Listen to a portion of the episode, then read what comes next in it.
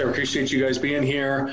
I know we'll have people logging in and out, and true to form, because we're on lockdown, my kids will be coming in and out, which is kind of the reason that we've got these two lovely ladies on the call today. So we've got Londa Taets and Jen Meyer, both teachers within District 51. And my hope is that they're going to give us some tricks and tips on not only how to stay sane, but also help our kids learn while we're on lockdown and doing the homeschool thing. So uh, they, they don't end up with kids that we have to all hold back an extra year. But um, anyway, uh, Londa, Londa and Jen, would you mind uh, just introduce yourself and tell us a little bit about you before we get started?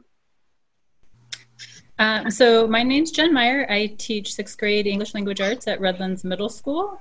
And um, I've been fortunate enough to have one of your kiddos, Todd, for two years. So um, we have lots of history there, and I've been in the district for 23 years now. So, and just for clarification, she didn't have him twice because he didn't make it through the first year. he liked her so much that when it came to go again, he was like, "All right, I get her for sixth grade as well as fourth. yes, and he kept moving up too. Hi, Londa. Londa Taets, and I've worked for the district for 23 years as well. We, my husband and I moved here from the Midwest, where I was an ELA teacher. Uh, right now, I'm a SPED literacy specialist. Um, so I'm on uh, many of the district led teams and have been monitoring what all the teachers are doing this week, especially in special education although I'm attending uh, many of the regular education meetings that uh, we have planning teams throughout the district who have been meeting for two weeks straight to try to get this thing in the right direction. So I do a lot of reading and pass on a lot of uh, guidance and support to teachers. So I'll kind of start off here and just ask some of the questions that I got prior to uh, starting. I think the first one that we're all kind of wondering is, is there a structure behind this? Um, obviously, we've got, we actually have a, a, child that's got ADHD, so we understand the importance of structure. Uh, but not having been in the classroom setting in a very long time, for me, much longer than most, um, we, what should we be doing from a structure standpoint? Well, Todd, I can address this one initially. Um, first of all, the, the number one thing that you can do for structure is follow a schedule. Most of your elementaries and middle and even high schools have put out um, sample schedules. And so, depending on what your schools, your individual schools have adopted, um, your teachers should have given some guidance on what the day should look like. Uh, the primary focus for elementary is ELA and math. So, that's what your littles should be working on primarily. And the, the suggested schedule, and I'm not sure again if all the schools are following this, were to do ELA and math in the morning for the little kiddos. Um, the middle schools and high schools look a little bit different because they kind of operated on a sample eight period day um, because they're also including um, some social studies and science in there. So they're, they're hitting about four uh, academic areas. So, and Jen, you can speak to that, of course. So the primary thing that you should do though is get on a schedule and your schedule may look a little bit different from the schools based on what the assignments look like. But um, a picture schedule for those who have some issues with um, maintaining structure are a must. So plan backwards, um, think about what, what has to be done for the week, um, create a picture schedule for that. Even for our older kids, a picture schedule is good. For you and I, um, we may create a picture schedule in different colors based on what we need to do throughout the day. That can be done for kids as well could be done paper pencil or they could be doing um, one of their um, pieces of technology. Um, so that should be visual. Um, let's see, what else? Other suggestion, have lots of movement breaks in that schedule. Make sure to plan that. I'm making my children go out for two hours a day and practice the sports that they're not actually doing right now. Um, they're doing that in the cul-de-sac. So a hike, a bike, whatever it needs to be, incorporate that in your schedule um, and have them do um, some, you know, video interaction and that schedule, and then their chats as well. And Jen, you can speak to this for middle school kiddos. Todd's got one. Yeah, so as far as um, our schedule goes for middle school, the teachers are supposed to be available um, from 9.30 to 12.30 for sure. I, for me personally, I sent out a Google Meet link and that goes from 9.30 to 12.30 every day. So kids that jump on. Oh, um, this is this is our new reality, right? You can't have any time alone. They either have to be on or they're on you. Yeah, they're on somewhere, huh? Um, so that Google Meet link allows kiddos to get on and ask any questions or any support that they need. Um, and so yesterday, as things were kind of, we were figuring them out and Schoology was running a little bit slow, I had a whole crew of kids on Google Meet that were showing me their house and their dogs and their animals because we couldn't get on.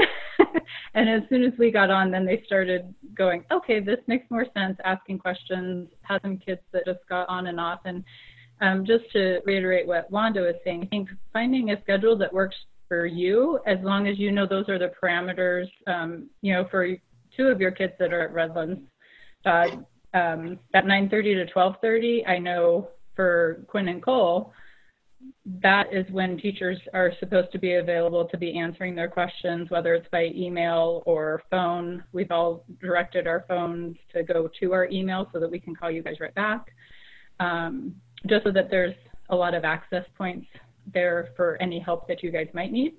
But I've also noticed that kids have different schedules. Some kids will get on at 8 o'clock, and then by the time I start my Google Meet at 9.30, they've already gone over some assignments and have their questions ready.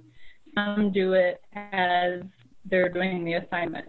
So I, like some kids today, I was reading some, a reading passage with them, and then we went over the questions together. So um, it kind of looks different, but I think especially for kiddos, you know, we're amping their screen time, which we always say, please don't do all the time, those breaks to be able to just be kids and go play. And, you know, even if you schedule them and say, okay, I know that you're, you've got this much more to go, but take a 10 minute break and then come back so, so speaking of breaks, because that was one of the questions in here was making sure that that we as parents, because I wouldn't know, right? Okay, so what's an appropriate amount of time to have the kids focused on whatever the, the topic is, and then what uh, before they take a break, and then how long should that break be, and and what should they be? Um, I know in talking with some of the kids, um, that were on Google Meet the last couple of days, it's looked different for different families because some parents are still working at home, some are able um, to not have to work at home too. So there's kind of different schedules there. I think even especially with screen time for me, like my eyeballs are going out of my head because I'm never in front of the screen. Right. Yeah, and that's all we are right now, right? Yeah. So for me, I like to do like okay 30 minutes. And i'll even tell the kids on google meet like go do like 10 jumping jacks really quick and then like let's just come back. Just kind of a quick brain break of something to have their eyeballs not on the screen all the time. So um, i think that that gets longer the older the kids are. I know my nieces in high school are able to focus longer. They're used to that a little bit more but i just try like give me 30 minutes of good work that you're doing your job and then take 10 or 15 minutes and come back. Because most of the assignments that we have we're not trying to kill them with assignments you know trying to kill you guys as parents. Um, we know that that's a, a whole different ball game right now but just keeping their brains academic and giving them that schedule and that structure has been helpful i think. That's great. Londa um, so from a lifeline perspective um, as, as we're talking today, okay, so structure and making sure that we have the structure, making sure that you've got break times in there. Um, understand that there there are uh, uh, different resources that we have to sort of give us direction on what they should be studying. Um, the one question that kept coming up from people in advance was a lifeline for the parents, right? So here I am, I'm doing the best I can. It's not working. Um, what's my lifeline to whether it be a timeout, whether it be a who do I call? Is there any resource for the parents? Oh yeah, most parents, um, you know, teachers have done check-ins with parents so that that parents know how to get a hold of the teacher if there's a question on the assignment or they're feeling like they're you know i mean i'm a parent too so i can say this with conviction I, I have failed my daughter already this week for being available to her for talking about those assignments. So I may not understand what's going on, what's being asked, or I may just not be paying attention to what she needs, right? Um, you know, I'm not proofreading things, uh, things are shorter or different. Um, so you should be able to connect with your teacher in that regard or in, in a social emotional way if you need support with your student. You should be able to connect.